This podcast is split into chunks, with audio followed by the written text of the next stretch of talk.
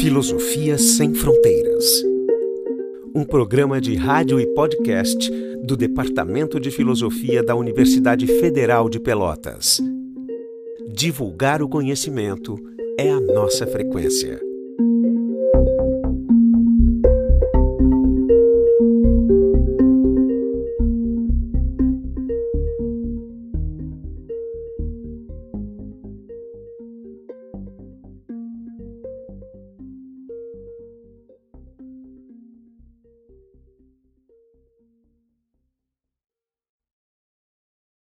Todos, eh, estamos aqui em mais um programa Filosofia Sem Fronteiras. Eh, eu queria começar esse programa com, em primeiro lugar, com uma advertência, é, avisar o público opiniões expressas hoje, especialmente hoje aqui no programa, assim, não refletem não refletem as opiniões da universidade ou do nosso departamento. E agora eu quero fazer uma pequena introdução assim, com um breve texto para a gente começar o nosso programa, então.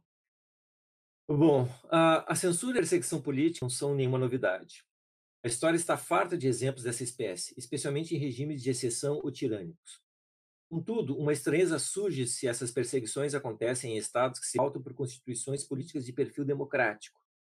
Se isso está se verificando com uma carta régia que expressamente garante a liberdade de expressão, então, alguma coisa errada está comprometendo a preservação do Estado de Direito dessa nação. Para decidirmos se está efetivamente ocorrendo no Brasil atual, convidamos um colega de ofício que passou por uma situação recente, sugerindo fortemente a tese de que a nossa democracia está sob risco, o professor de filosofia Júlio Bernard. Essa entrevista se desdobrará em dois momentos.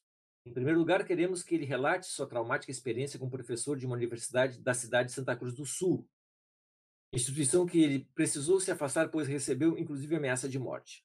No segundo momento, dado o seu conhecimento de filosofia política, gostaríamos que o convidado explorasse as causas do infortúnio, bem como nos fornecesse uma leitura do cenário político atual, concluindo com um prognóstico sobre os destinos de nossa ainda jovem democracia. Passemos então a palavra ao professor Júlio Bernardes. Bom, pessoal, primeiro agradecer o convite aí. Estou uh, aqui revendo um, um, velho amigo, Carlos Miralha, que a gente não. Na verdade, um amigo velho agora. Um amigo velho e um velho amigo, né? um grande amigo, um grande, é. um grande professor também. É, muito carismático, muito. Né, bonito um também. Bonito, bonito foi um professor bonito, charmoso. Carismático, elegante e muito culto. Ah. Né?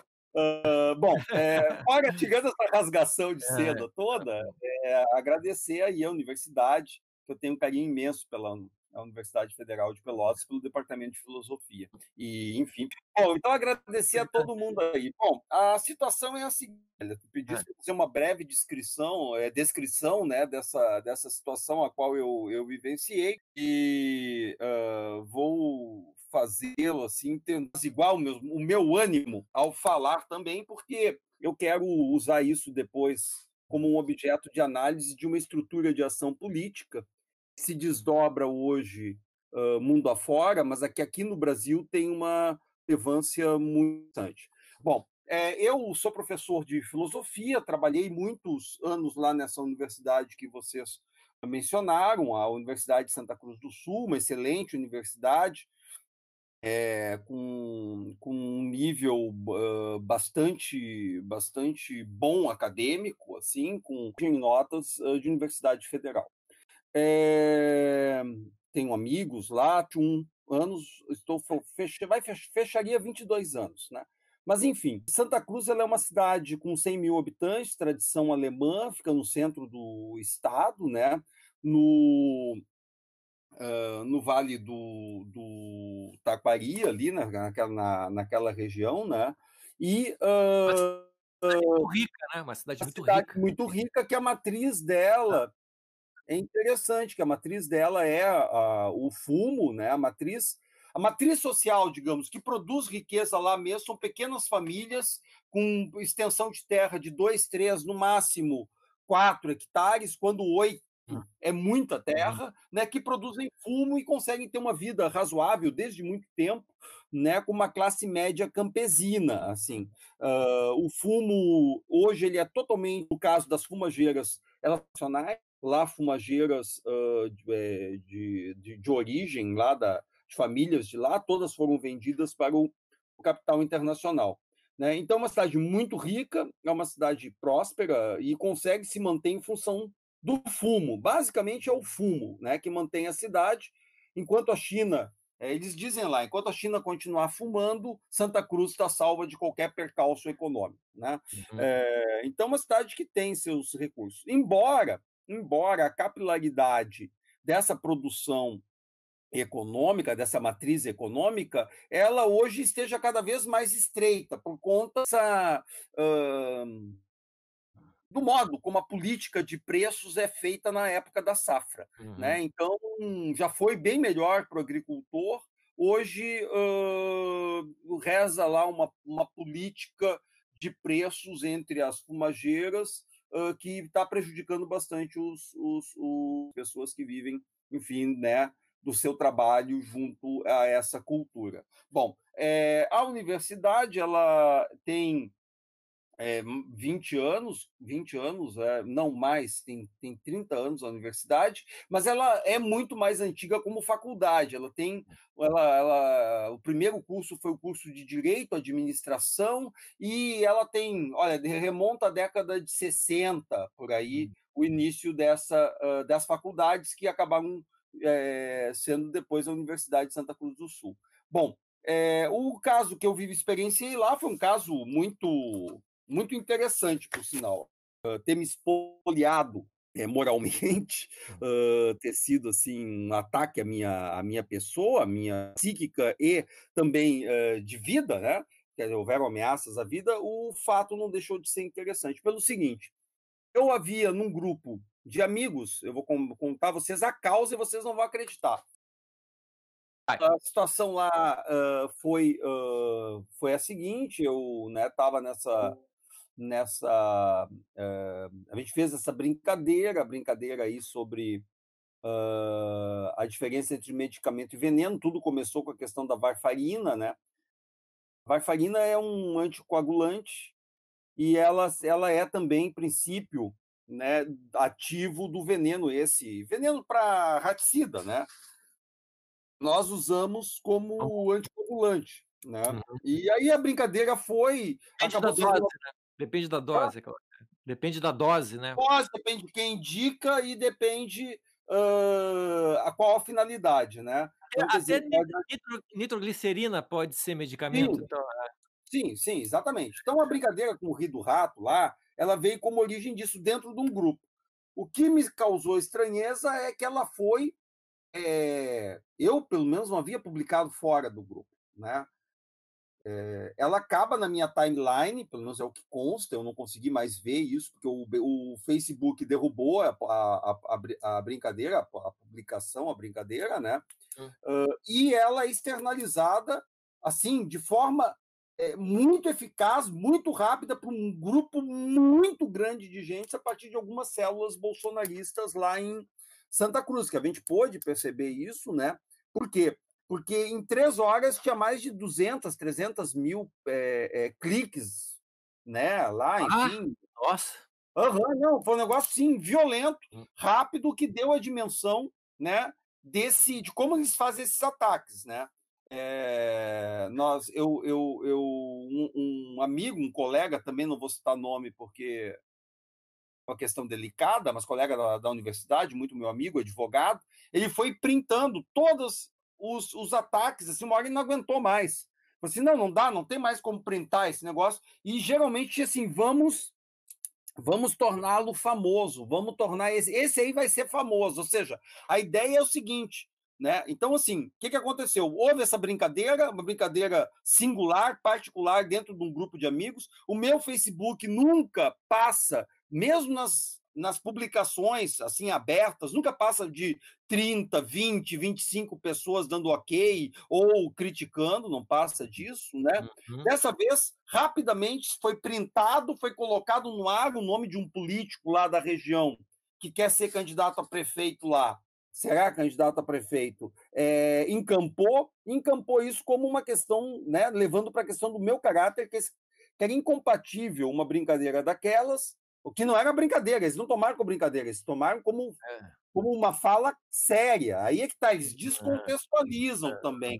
Todo mundo que lê ri, ri e vê que é uma brincadeira. Né? Agora, eles não descontextualizaram isso e disseram que era uma ameaça à integridade à família do presidente, a ele mesmo. E, bom, enfim, pediram minha demissão.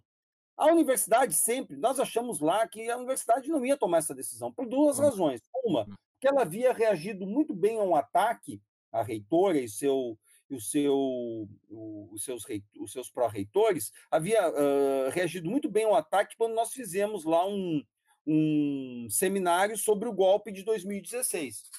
Né? Uhum. Né? A, todo mundo lá, todo empresariado lá e toda a direita, extrema-direita, caiu em cima da universidade pedindo que não se deixasse manifestar é, ou se realizar esse, esse seminário.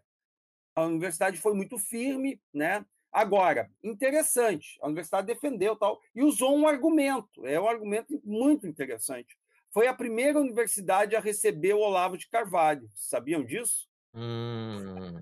Foi a Unisc. Hum. Depois que o Olavo foi para os Estados Unidos, ele teve pouquíssimas vezes aqui. E numa uma das vezes que ele teve aqui, até acho que foi um desses fórum social, é, fórum, desculpe, social, que fórum social, fórum hum. da liberdade, essas uhum. do liberaloides aqui do Rio Grande do Sul, é, esse esse do fórum, acho que ele chegou aí a Santa Cruz. Ele foi a Santa Cruz, foi a convite de um aluno meu. Foi, inclusive, a convite de um aluno meu. Conheço, inclusive, a figura que o levou lá, uhum. que era um grande admirador do professor Olavo de Carvalho. Bom, então, para você ver como as coisas já estavam articuladas. Hoje, Santa Cruz ela é uma cidade células do bolsonarismo muito bem estruturadas, com dinheiro das, uh, das empresas, sobretudo das empresas das fumageiras, né, que hoje são todas elas multinacionais, né, e de mineradoras que estão se instalando na região. Isso foi o que uma pessoa que pesquisa sobre isso me disse lá, sobre essa situação de estarem construindo em Santa Cruz e naquela região de alemães, né, um polo de bolsonarismo, para não usar o termo fascismo, tá? Mas um uhum. polo dessa extrema direita nacionalista populista, né? Nos moldes uh, como ocorre em outros países uh, do mundo. Né? Uh, as, outro ponto importante: as empresas que financiam o bolsonarismo lá, isso está sendo estudado, pesquisado, seriam as mesmas que apoiam né, a extrema-direita americana, o Bannon, e, por consequência, ali o Olavo uhum. de Carvalho. Né? Então, é muito interessante isso. Bom, nesse dia que uh, aconteceu essa explosão em relação à minha pessoa, esse atentado, é, era o dia que o gabinete do ódio estava caindo. Era exatamente o dia do gabinete. Então, ao que parece, o que sugerem, que os entendidos dizem, que pesquisam isso de uma forma muito empírica, muito concreta, né? Uh, é que naquele dia os robôs estavam atrás de um tipo de tipos ideais. Não foi só comigo que ocorreu isso. Uhum. Ocorreu com outras pessoas também que publicaram coisas. Mas no meu caso era um casamento perfeito.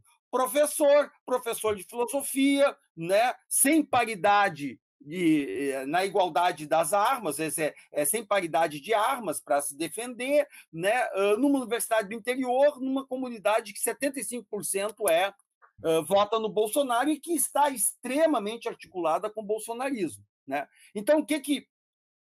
Dentro disso, acho que tem uma outra estratégia também a ser vista, né, em relação ao meu caso. Ele foi uma ponte para tutelar a universidade de vez. Né? Uhum. Ou seja, hoje eles têm a imprensa em Santa Cruz, com certeza a imprensa hoje né, oficial, a, uhum. imprensa, digamos, é, de, de, digamos, de empresa mesmo, de, uhum. de comunicação, né? não, hum. não comunicadores, mas hum. empresas de comunicação estão na mão do bolsonarismo, né? Bom, Alexandre Garcia está lá, é. em Santa Cruz, ao que consta, é, amparando. É um, é um polo importantíssimo mesmo, então, hein? Nossa Senhora! Não, o Alexandre, ó, cara, ó, vocês conhecem o Alexandre Garcia? Alexandre sim, Garcia sim. é um dos maiores profissionais. Eu não vou fazer juízo aqui moral a respeito dele, tá? Vou me reservar não fazê-lo.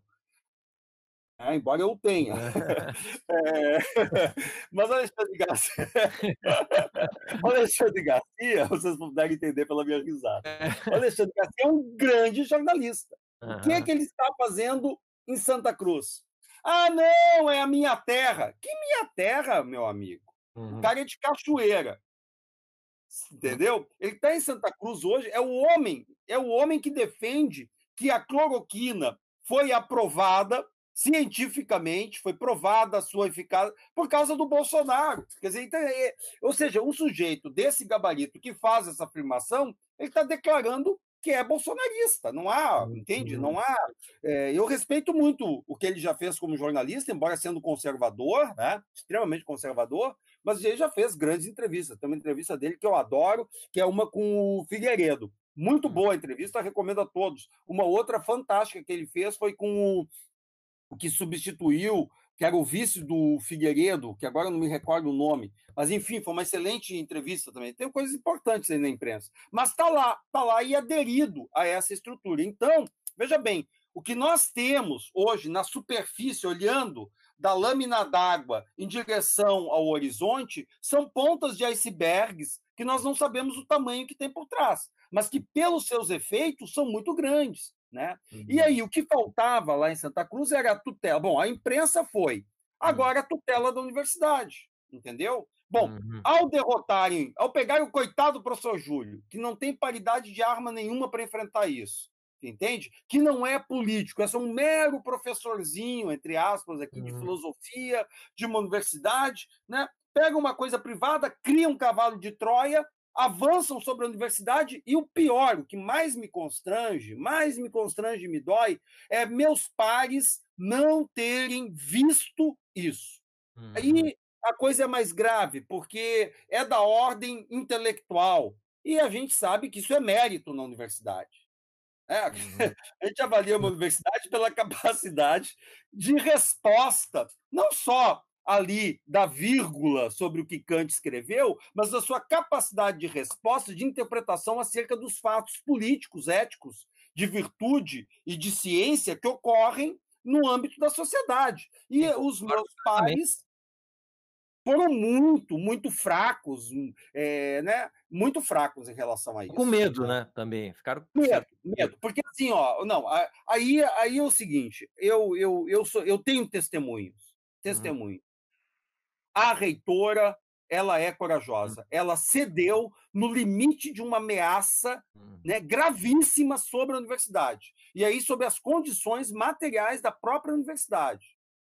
Uhum. Tá certo? Então, assim, eu não vou me adiantar, não vou falar sobre isso, mas eu sei que a ameaça foi gravíssima para tirar um professor uhum. da universidade. O que, que significa?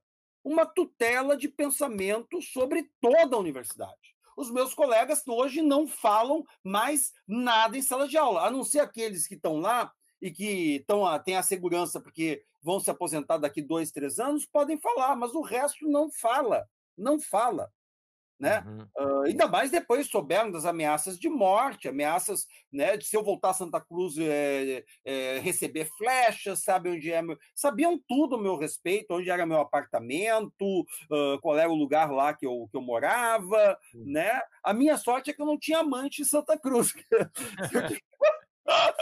Se eu tivesse amante ou uma vida um pouco mais desregrada, é. eles teriam também usado isso, entende? Quer dizer, é. então o casto professor Júnior ainda nesse aspecto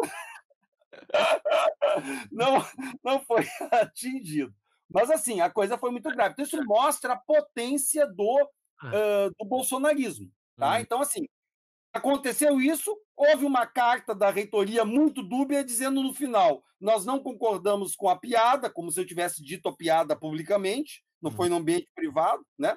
Hum. Ou seja, com, de certa forma, meio que concordando ou, ou, fazendo não ver que havia uma liberdade de expressão. Liberdade de expressão é o seguinte: para você contar a piada boa, contar a piada que ninguém ri e contar a piada que todo mundo ri porque ela é de mau gosto. Uhum. Ou seja, liberdade de expressão é para isso, pô. Uhum. Uhum. Quer dizer, então os caras estavam julgando a minha pessoa segundo uma perspectiva de um algo que foi feito no ambiente privado, segundo um direito constitucional que está posto, né? E que, obviamente, que foi amplificado pelo bolsonarismo, para criar um fato político e tutelar a universidade. Vitória do bolsonarismo em Santa Cruz. Bom, 15 dias depois, o professor Júlio é demitido, né, por, pela internet, inclusive.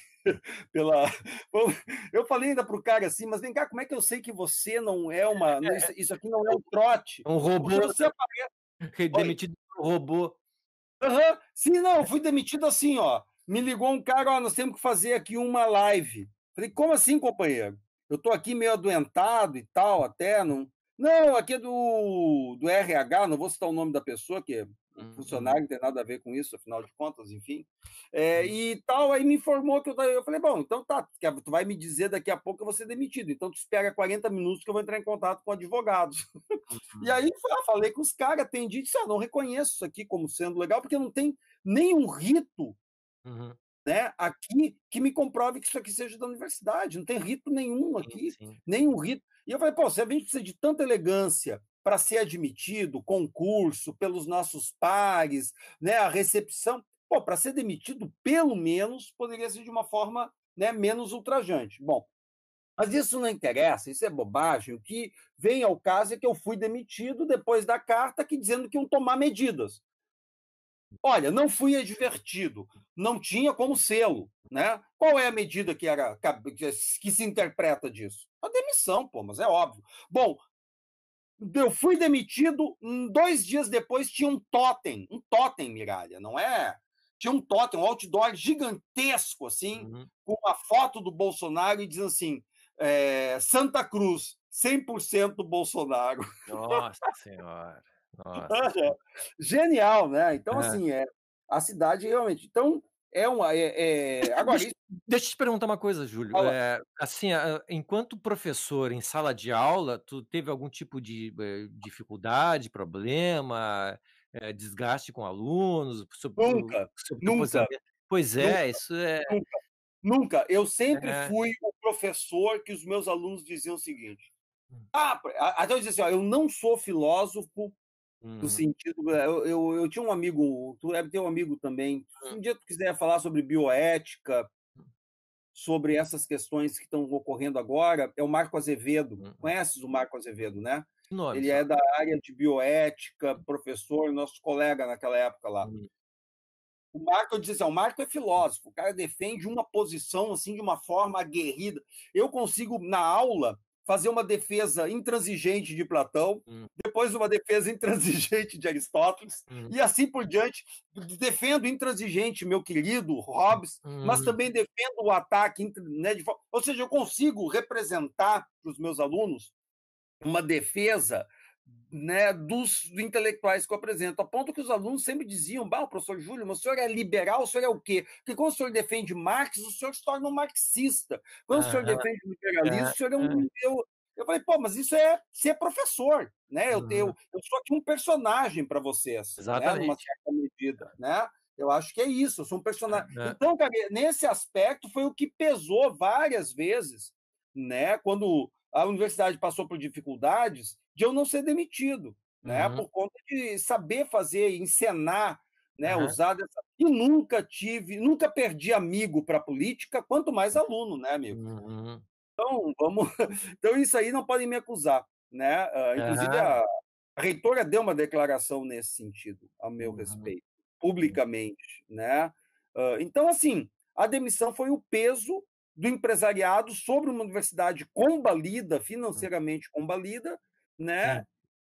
E que a reitora, que é muito querida, a pessoa que não está nesse âmbito de formação política ou agremiação política, né, que é o bolsonarismo, muito pelo contrário, é uma pessoa também muito muito capaz. Agora, ela não resistiu a essa pressão, a pressão dos seus pares. Aí sim, aí houve uhum. uma injunção ali de algumas pessoas da reitoria, que eu sei, né?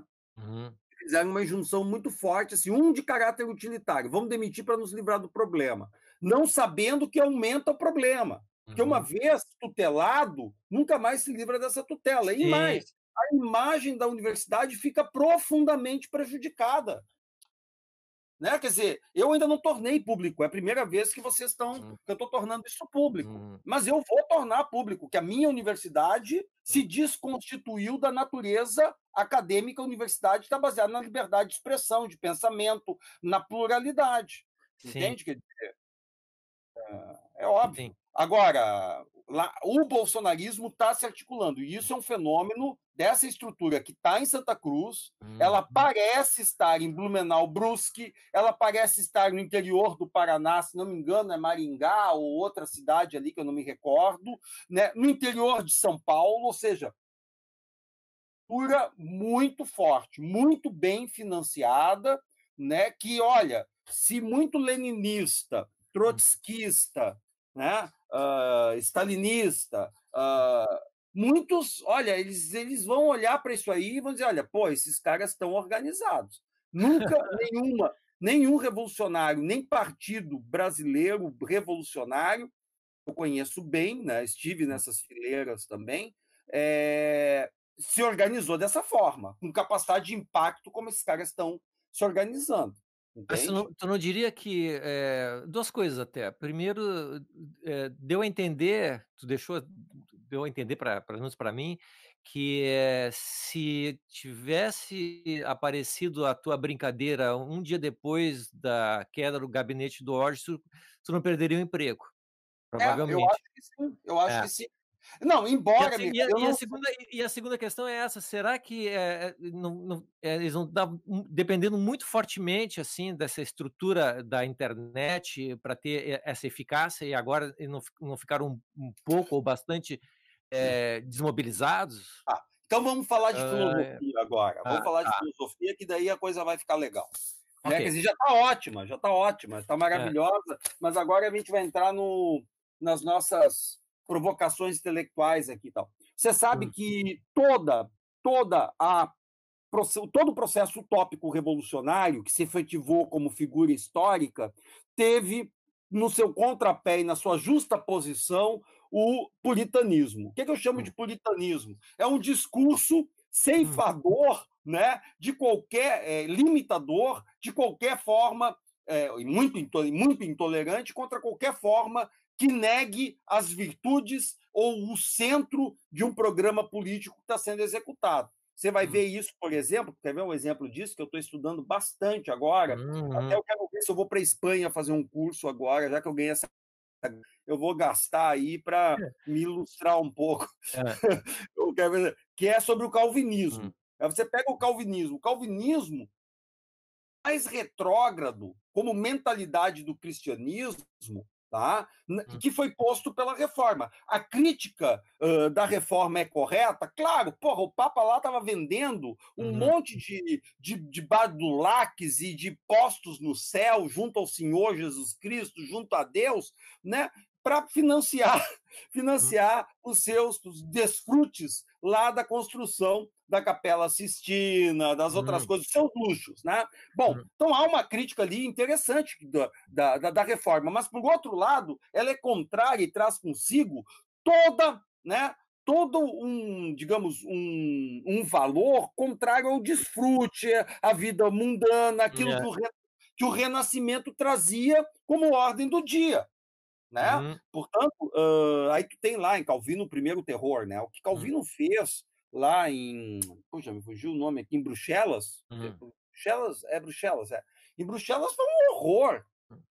um horror. O que uh, depois da Revolução Francesa você tem a, né, toda e todas elas vêm com um certo fruto da tecnologia de comunicação de massas, entre aspas, hum. massas aqui, porque a gente não pode uhum. falar de comunicação de massas lá no século XIV e XV, mas uhum. foi lá que surgiu a imprensa. Depois surge né, a imprensa, a reivindicação da imprensa livre, e foi através da imprensa que se Uh, se consolidou a intelectualidade capaz de legitimar as aspirações revolucionárias francesas. Né? Sim, sim. Então, quer dizer, a, a tecnologia está aí. Entende? E ela e agora com 5G, amigo, a coisa vai ficar assim é, da ordem de uma rapidez simultaneidade que vai ser impressionante. Hum. Impressionante, entende? Hum, então, bom, é óbvio que todo movimento político tem por trás um substrato do seu tempo da, eh, eu falo substrato tecnológico, uhum, né? Ele está uhum. casado com isso. As estratégias políticas são do dizer. Aquilo que torna possível dizer as,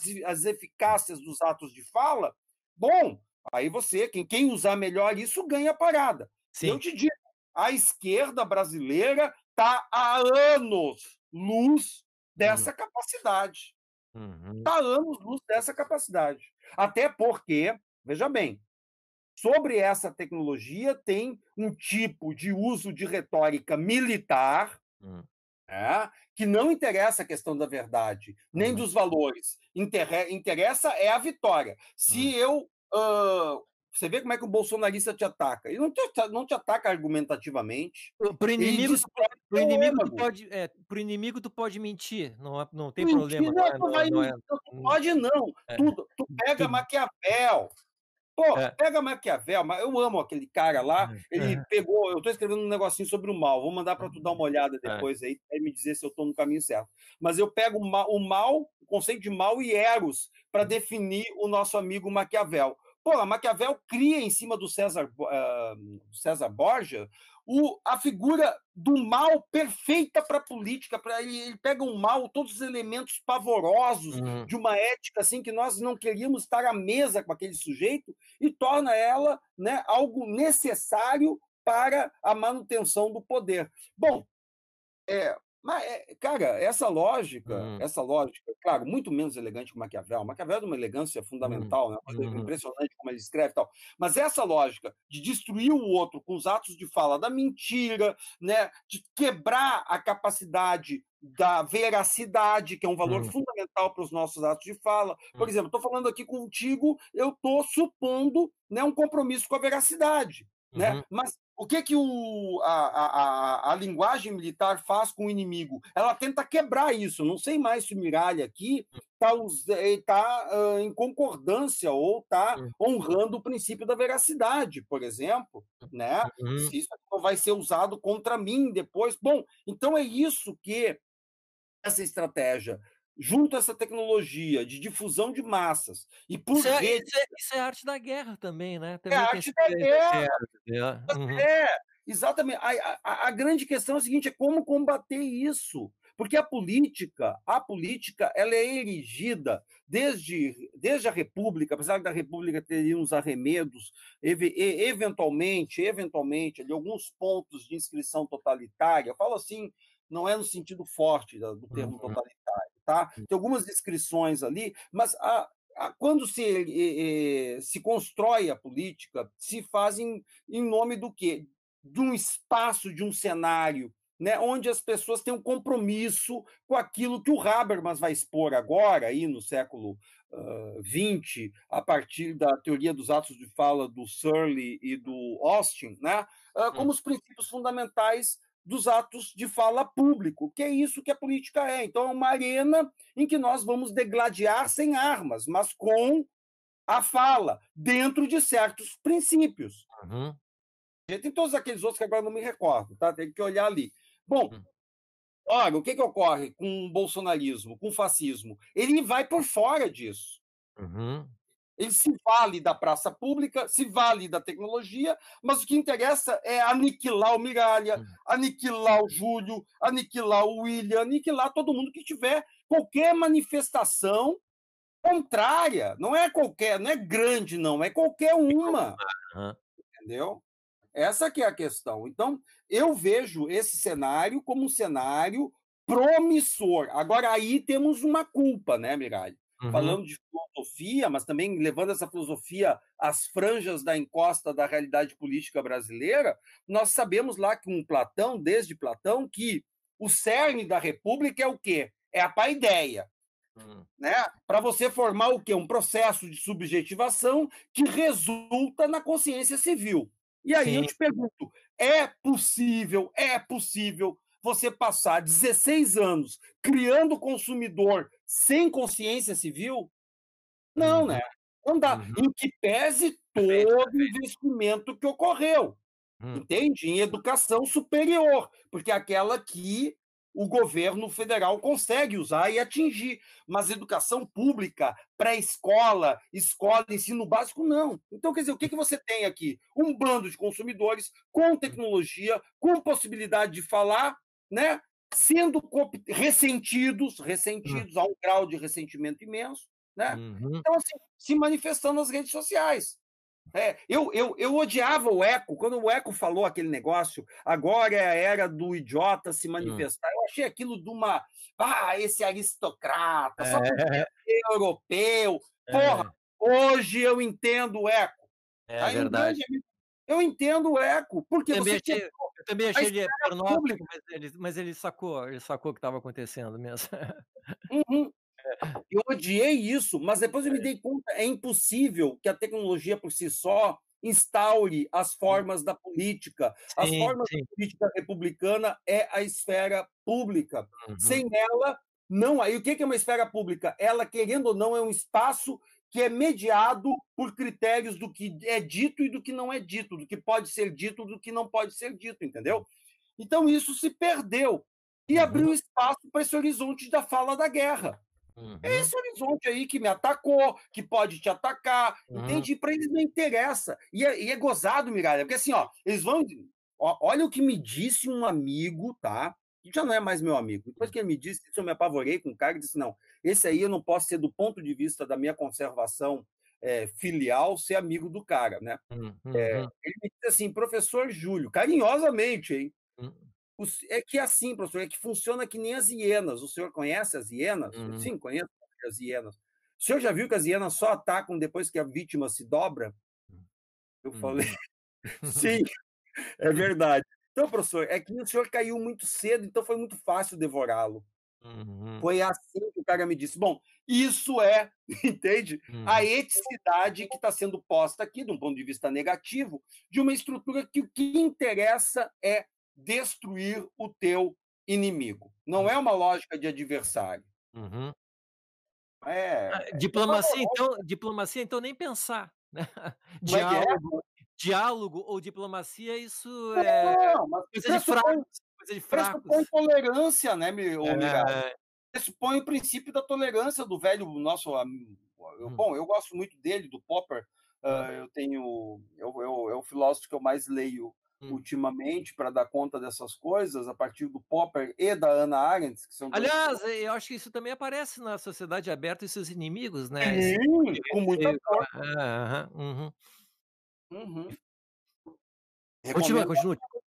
A leitura, né? Então foi isso, assim. Bom, agora o futuro, né? O que que nos espera? O que que agora como cenário político está desenhado aí? Bom, isso é uma perspectiva singular, particular, mas eu vou te dizer qual é o meu exercício diário, assim, nessa pandemia. Eu acordo cedo, não consigo mais dormir muito até, até muito tarde. Eu tenho tido problemas de insônia de muito tempo, não é por causa dos bolsominion, não. Agora uhum. até eles me tiraram um pouquinho mais de sono. Durante um período aí, me senti como uma hiena. como uma hiena, me senti como uma vítima de uma hiena. Assim, Então eu acordava meio com aquelas com aquela, com aquela baforada da, da hiena. Mas assim, é, o que que eu, o que que eu, eu, eu começo lendo os jornais e vou, né? A única coisa que eu me dou direito a assinar, gastar um pouco mais de dinheiro é com livro, é, ou instrumentos musicais aí, discos tal e jornais para me informar. Então pago lá os centavos para folha, com as coisas digital e tal, para ter acesso a todos os jornais aí que eu acho que são importantes, tanto da direita conservadora até da esquerda mais mais esquerda mesmo, como o caso do Partido, do Partido Comunista Operário, né? Operário, é, Partido Comunista, o PCO, né? Uhum. Que, eu, que, eu, que eu assino lá, ajudo eles lá para ler o que as análises deles. Eu leio tudo. Bom, cara, o meu cenário é o seguinte, o que eu vejo é uma incapacidade, está se desenhando uma incapacidade da esquerda, é, da centro-esquerda, quando eu falo esquerda aqui, eu falo centro-esquerda, uhum. tá? Uhum. Centro-esquerda, centro com um pouquinho esquerda, tá? Uhum. É, foi isso que era a articulação do Lula. Lá era um centro com muita direita, mas que puxou os caras da direita assim um pouquinho para a esquerda para poder emplacar políticas liberais como os Bolsa Família, uhum, etc. Uhum. Tá? Então, é, para tu ver o que, o que isso já fez de estrago, né? É, estrago, eu quero dizer, foi uma grande sorte do Brasil ter tido esses governos que implementaram essas políticas de equidade liberal, mas uh, já assustou imensamente aquele andar de cima, né? É, isso que é impressionante. A, a... E aí tem um componente que é a da voracidade né, da elite brasileira por acumular, que é impressionante. A nossa capacidade de concentração de riqueza é um negócio assim que deveria ser uh, estudado, reestudado, uh, para inclusive antropologicamente, para a gente poder entender que tipo de consciência é essa que se apraz com tal concentração de riqueza, né? Mas enfim, uh, o cenário uma, uma consciência moldada por é, centenas de anos de escravidão. É, exemplo, né? claro. Né? É, óbvio, é, sim, é. sim, sim. Entre outras coisas, entre outras coisas, né? É, eu, mas é, exatamente. E é. que veste assim dali para fora para ficar cheiroso, como aquele que não toma banho e põe um como o nobre, né? O nobre francês não toma banho e inventou perfume. É mais ou menos o que eles fazem com o liberalismo. Então eles põem um pouquinho de liberalismo no pescoço, assim, para para chegar para não mostrar, para tirar aquele hálito uhum, é. escravagista, aquele é. odor escravagista, né? Mas é uhum. essa, essa turma aí. Então você vê, um programinha daqueles ali do PT ali tal já resultou nisso aí tudo, né? Nesse escândalo, derrubaram a Dilma tal. Bom, é, bom, viram um pobre andando de avião se apavoraram, né? Aí, aí, aí não pode, né? Aí não pode. Bom, é, e a classe média é aquilo, é coitada que nunca foi, nunca será e acha que é né? É, é, aquele horror da consciência civil, né? Uhum. poderia ser exatamente a consciência civil. Não há consciência civil sem setor médio. Isso é uhum. é tese comprovada. Uhum. É, bom, se você não se dedica a conscientizar civilmente no processo de subjetivação pela escola pública, hum. né? não por esse apartheid violento que nós produzimos aí na escola, esse é outro problema que gerou nessa falta de civilidade, porque nós temos uma, uma escola que é para pobre, né? que é a escola pública. E a escola do rico, onde a eticidade da família predomina sobre a eticidade pública. Que uhum. é o quê? Paguei, quero nota, paguei, quero nota. Ele é filho uhum. do fulano. E assim uhum. vai. Entende? Então a classe média adora consumir essas coisas, né? E aí vai, não há jeito, é impressionante. Bom, o cenário que se desenha é assim, ó. Se o cara sair com mais de 30% dessa pandemia aí, louca, que morreu, tá, hoje é 104 mil brasileiros mortos, tá? O cara ainda predicando cloroquina, predicando ivermectina, é, varfarina, né, impunemente. O setor médico calado. Falo o setor médico aqui porque é o setor da elite brasileira. Está uhum. juntinho da classe média que quase toca ali né, nos calcanhares das grandes famílias. Então, quer dizer, se esse cara sair com 30%, 35% de apoio ao governo, se essas pesquisas não tiverem erradas, mesmo com a derrota do Trump, que é a hum. quebrar, cortar a cabeça da, da víbora da, da extrema-direita internacional, mesmo assim é possível esse cara se reeleger. Uhum. Entende? Porque a fragmentação da esquerda entre Lula, entre Dino, entre o, o do Nordeste, lá, o do Ceará, como é que é o nome dele? O... Ciro. Ciro, Ciro, Ciro, Ciro, isso, Ciro, né?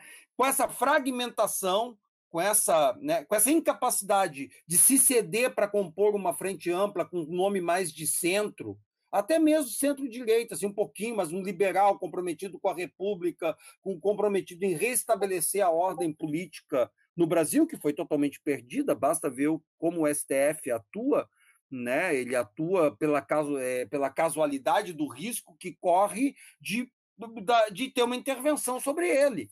É, é, uhum. incrível, mas a gente tem que dizer isso. O Gilmar foi o primeiro a dizer que o Brasil não ia ser uma Venezuela. E hoje é o primeiro a dizer que quem está trazendo a Venezuela para cá é o Bolsonaro.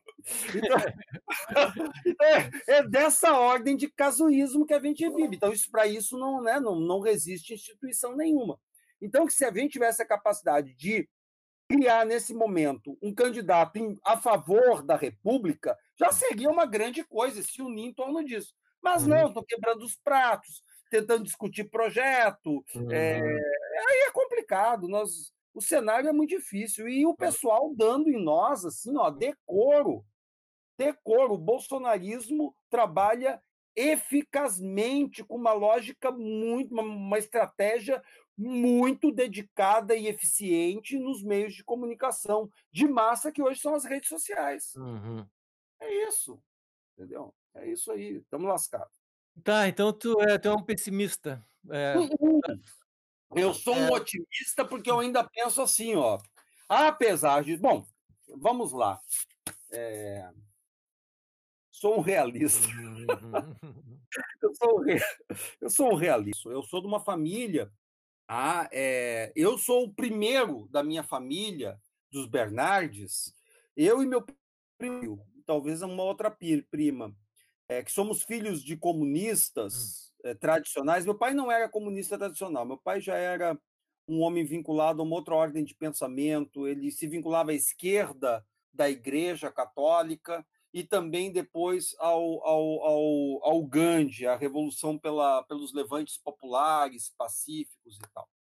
Mas eu venho de uma família fortemente de comunistas. E comunistas mesmo, comunistas uh, que entraram na clandestinidade nos anos 60, fizeram contato. Tive um tio que faleceu ano passado, o João Luiz, que foi esse que ajudou a fundar a Estácio, né?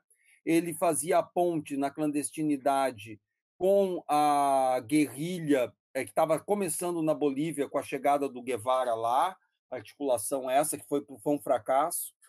É, então, assim, você tem que entender uh, o que é a velha esquerda e o que, que é a nova esquerda. Né?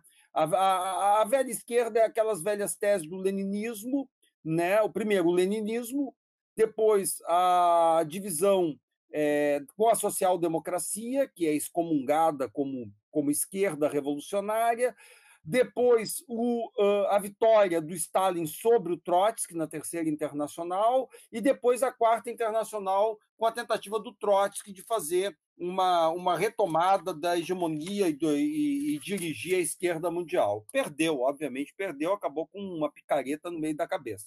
Hum. Né? É, eu fui trotskista, é, eu ainda gosto muito do Trotsky, um baita intelectual. Um homem muito perigoso, é, uhum. se você analisar bem de pertinho, um homem muito perigoso, como todo revolucionário deve ser. Né? Uh, agora, essa velha esquerda, a exceção do trotskismo, que flanou com a elite intelectual parisiense, italiana, uh, esse trotskismo ele ainda se escapa da velha esquerda, da velha, é, da velha esquerda, inaugurando aquilo que vai ser a nova esquerda. O maoísmo, por exemplo, é um, é um é, digamos, é um filho que parece nova esquerda, porque estava em maio de 68, mas é velha esquerda para caramba. É, o programa da Revolução Cultural do Mal é um, é um horror. Bom, como que a gente enquadra esses partidos aqui do Brasil nessa história? Você tem o PCB, depois você tem o racha da ala vermelha, né, em 61, 62, né, uh, em que eles passam a defender a Albânia, porque eles, eles pegam as teses contra o reformismo uh, do, do, do Khrushchev, né, do Khrushchev, e, uh, e aí rompem e vão def defender a Albânia, a Albânia como modelo de sociedade. Eu, uma coisa impressionante, mas eu rio porque eu sou trotskista, não consigo deixar de, ler, de rir dos meus pés. Os meus velhos é, é, adversários, vamos chamar é. inimigos adversários. É. Eles que nos colocaram lá uma porra de uma picareta no meio da cabeça. Né? É. Uh, quando você enxerga o trotskista, você enxerga imediatamente uma crista, que não é bem uma crista. É uma picareta fincada, né? Bom, então essa velha, essa, essa velha esquerda, a nova esquerda surge lá no mais 68 com a indústria cultural, com uma grande influência da indústria cultural. Uh, como assim, professor? Ah, sim, com a indústria cultural, o surgimento dos Beatles, da, uh, do rock and roll, de um, estilo de vida que contesta violentamente o sistema capitalista puritano, baseado num certo puritanismo de homenagem ao trabalho e do e daquela velha da, da velha nova ordem uh, do ideal americano de vida, que é o American Way of Life. Né? Então, uhum. quer dizer, essa contestação é encampada pela nova esquerda e com críticas aquilo que era a União Soviética, uhum. vinda pelo trotskismo, tá certo? Bom, com críticas à intolerância religiosa, que está lá na União Soviética, na China. Com a... É, bom, então essa nova esquerda, ela, ela abre espaço para aquilo que nos Estados Unidos se chamam o liberal de esquerda. Entende? Quer dizer, começa.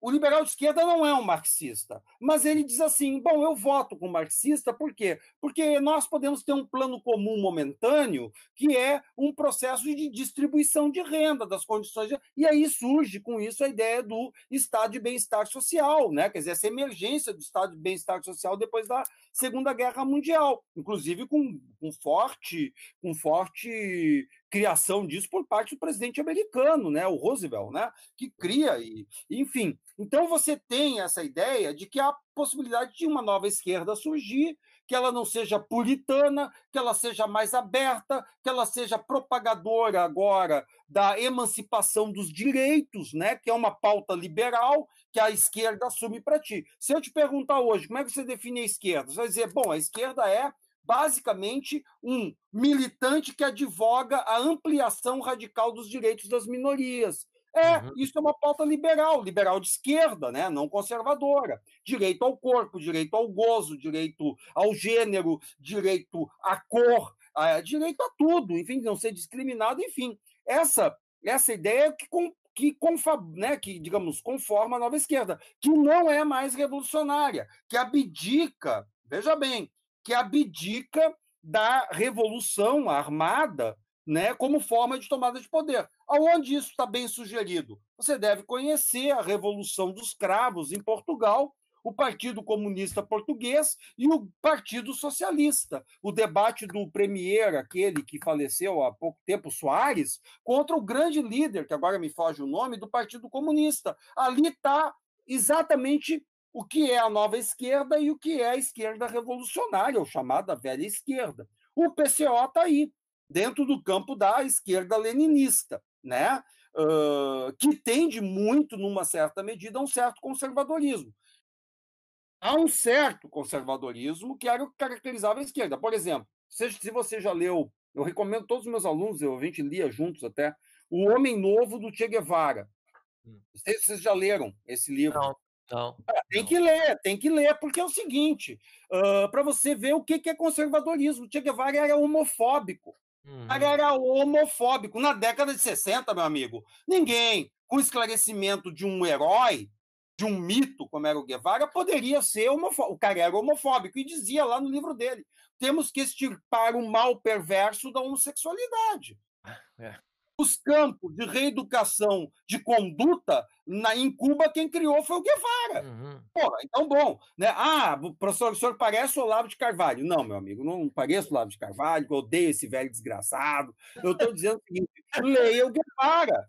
É. Leia, leia o Guevara, eu não preciso dizer isso. Ah, mas o senhor vai jogar o Guevara na fogueira? Não, não estou jogando ninguém na fogueira. É, um cara, é uma característica dele, para mostrar como que o espírito do tempo muitas vezes é recalcado em personalidades que não deixam atualizar. Uhum. Entende? Então, bom, a esquerda hoje é né, esse bolsão né, de chamamentos ao progresso dos direitos e a distribuição de renda, a equidade, né, via o trabalho. O uhum. Estado deve ser, com suas medidas protetivas da dignidade humana, propulsora dessa capacidade de mobilidade social para que as pessoas consigam ter mais renda, né, mais dignidade, mais realização nas suas formas de vida. Então, bom, tá falando isso, isso é a nova esquerda. Uma esquerda que está, para a perspectiva dos revolucionários, muito em cima do muro, né, uh, dessa perspectiva, ela está muito em cima do muro. Né? Ela pode fazer uh, acordos com os setores uh, dos liberais de esquerda, que, por sinal, foram quem fizeram os programas de distribuição de renda do Lula. Foram todos intelectuais da Unicamp, vinculados a um professor, que agora não me recordo o nome, mas depois posso passar para vocês, eu o conheci, que fez o programa esse todos de distribuição de renda, de, de proteção social, tudo uhum. isso. Agora, ah, falar isso é, é, é, dar um tapa na cara do socialista? Não, é dar um abraço. É dar um abraço, é, vamos seguir juntos, vamos construir essa, essa pauta. Agora, aqui no Brasil, falta isso, né? Falta é querer dar esse abraço, querer fazer uma autocrítica pública, querer inaugurar novas formas políticas que deem conta de enfrentar o horror.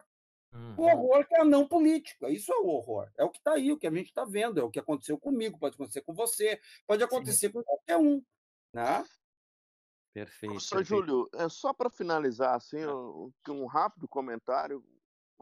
Se justifica no Brasil um avanço também? Eu sei que tem uma geopolítica internacional envolvida da hum. extrema direita hoje assim é, parecia que não existia assim esse movimento assim que o senhor definiu bem a questão do Bolsonaro, do bolsonarismo. Só relatar para nós assim com, tentar fazer um fio condutor como é por que, que nós, como nós chegamos a esse ponto, assim, alguma coisa da sua perspectiva? Amigo, amigo, eu, eu, eu outro dia a professora Maria Helena, que é aquela professora que é amiga minha do professor Miralha, ela me deu uma frase que vai fazer eu escrever um livro, tá?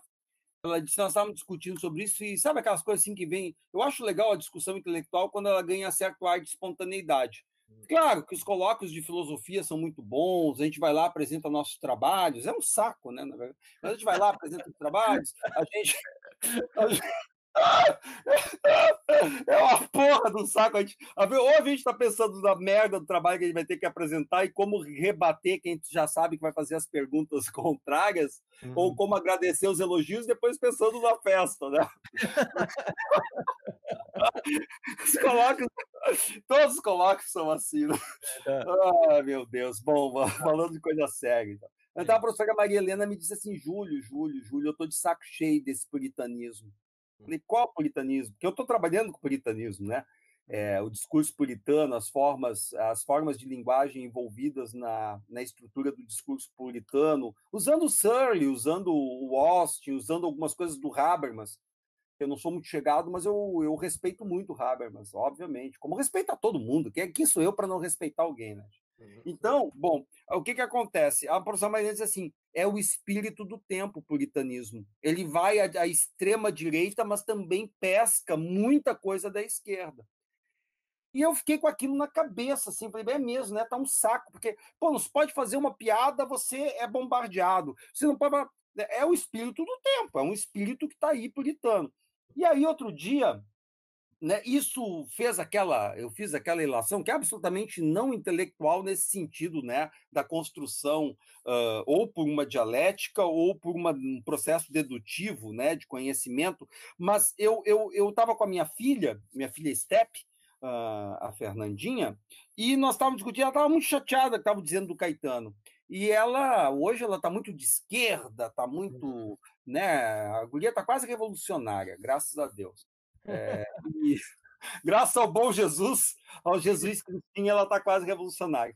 E ela, e ela veio quase assim, com lágrimas nos olhos, disse assim: Olha, olha, estão dizendo que o Caetano, como é que eu posso ser de esquerda gostando do Caetano? Eu falei, por quê, minha filha? Mas o que, que é isso? Onde é que se tiraram essa discussão? O que você está falando? Não, com o pessoal da esquerda aqui, eles acham o Caetano de direita. Eu falei, mas como de direita? Porque ele é pedófilo. Eu falei, Porra, mas quando exatamente, aí me caiu a ficha, né? Quando você transfere uma questão de ordem privada de um poeta que teve uma relação amorosa que não nos cabe descrever sob hipótese nenhuma, né? Uh, com uma mulher com uma diferença de idade grande, é, trazer isso para a cena pública como discussão política. É puritanismo. Uhum. Ora, esse puritanismo abre espaço para uma lógica que se estende ao fascismo. Se estende ao fascismo. Conta que muitas vezes dentro da esquerda tem uma, uma lógica discursiva que é extremamente similar a despeitos de conteúdos diversos, mas com efeitos resultantes parecidos com aquela lógica do fascismo.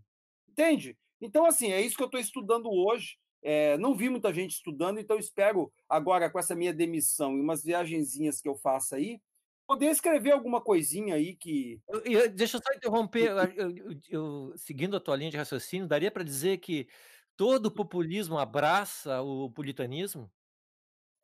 Uh, sim. É. Por quê? Uh, por quê? É, ah, não, é. Uh, ah, migalha. Hum.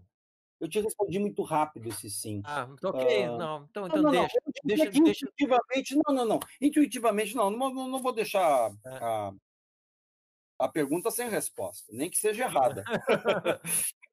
nem, que, nem que a resposta não seja correta. Mas eu, assim, ó, intuitivamente, eu penso que sim, por quê? Porque o populismo ele se casa com o centro da sociedade, ele tem que atrair para si o centro da sociedade. Então, ele tem que proferir teses do senso comum e naquilo que se fixa o senso comum. Como o senso comum na América Latina e no Brasil, ele é muito des, é, é, é, é pauperizado de uh, civilidade, de consciência civil e ilustração, né? então o populismo tende a chegar né, a fazer essa, esse desculpa. O Lula fez.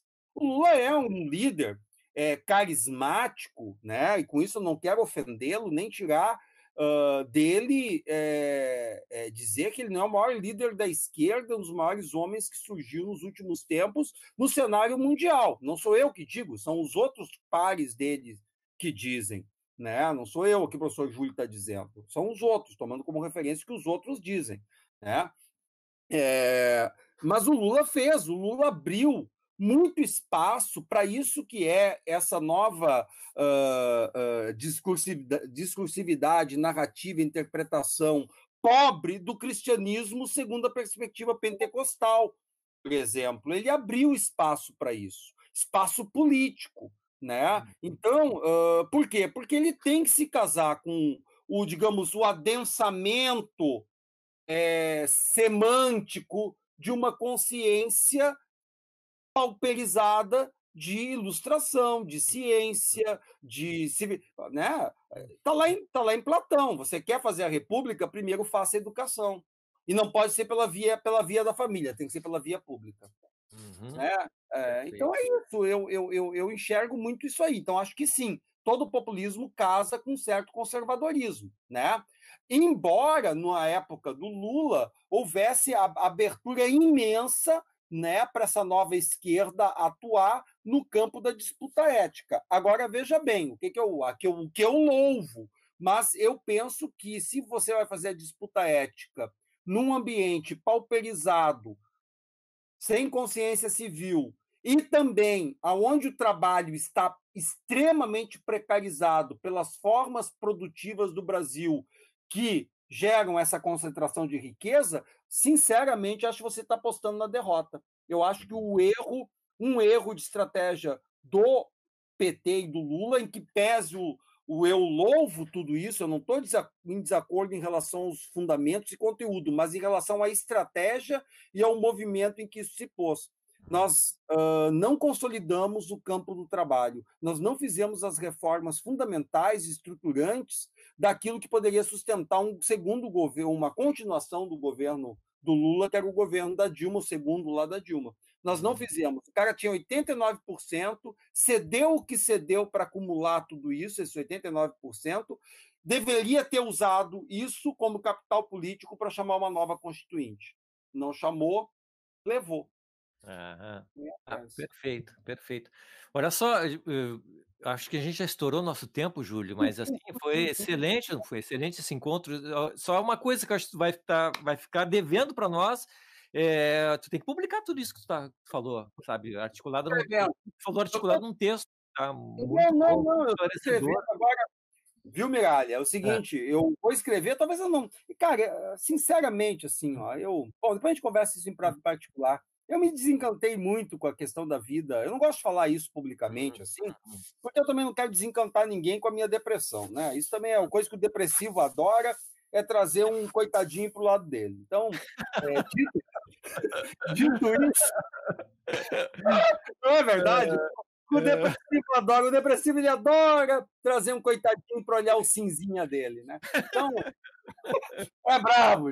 É. Não, não, mas eu não quero desencantar ninguém, mas eu me desencantei com a vida acadêmica naquilo que eu imaginava que ela fosse, talvez imaginei demais, esperei demais, e depois achei tudo muito muito chato. É. Mas eu, eu não, mas eu não me, não, não, não me privo de escrever, viu? Agora, é. então, com essas insônias. Essa academia tenho... é, põe para o público em geral. Não, eu vou, eu vou começar a escrever para todo mundo. para todo mundo. Vai ter. Não, eu acho legal ter o rigor acadêmico, viu? Uhum. O rigor, o compromisso com a veracidade, com a uhum, questão claro, da claro. a honestidade intelectual. Mas assim, ó, a gente não precisa parar lá em Maquiavel e discutir determinado conceito dele por 300 páginas. Tem um monte de uhum. gente que faz isso, bem, muito melhor que eu até. perfeito. Não, mas assim, essas considerações assim de, de momento sobre o cenário político que a gente está vivendo, com a, essa tua bagagem teórica, assim, que é, acho, impressionante, é, super esclarecedora. É, acho que tem que aproveitar isso e divulgar mais. Eu, eu digamos, ocupar esses espaços que a gente está ocupando agora também. Não, não, com certeza.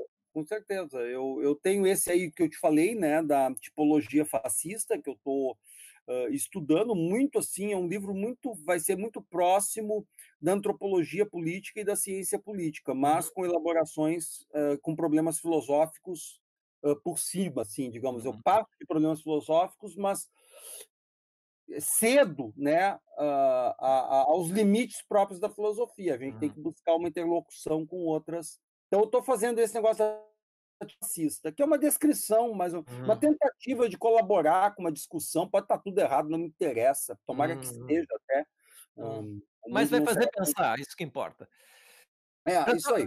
Júlio, então vamos ter que fechar, que estouramos um monte de tempo, mas que foi muito bem aproveitado, então só temos a agradecer a tua, tua presença, assim, a, eu que agradeço. Trazer tua experiência recente. Só para é... deixar aqui registrado, Miralha. Hum. Todos os teus agradecimentos, eu agradeço, agradeço ao William, hum. ao, ao, ao, ao, Como é que é o nome do outro? Rafael.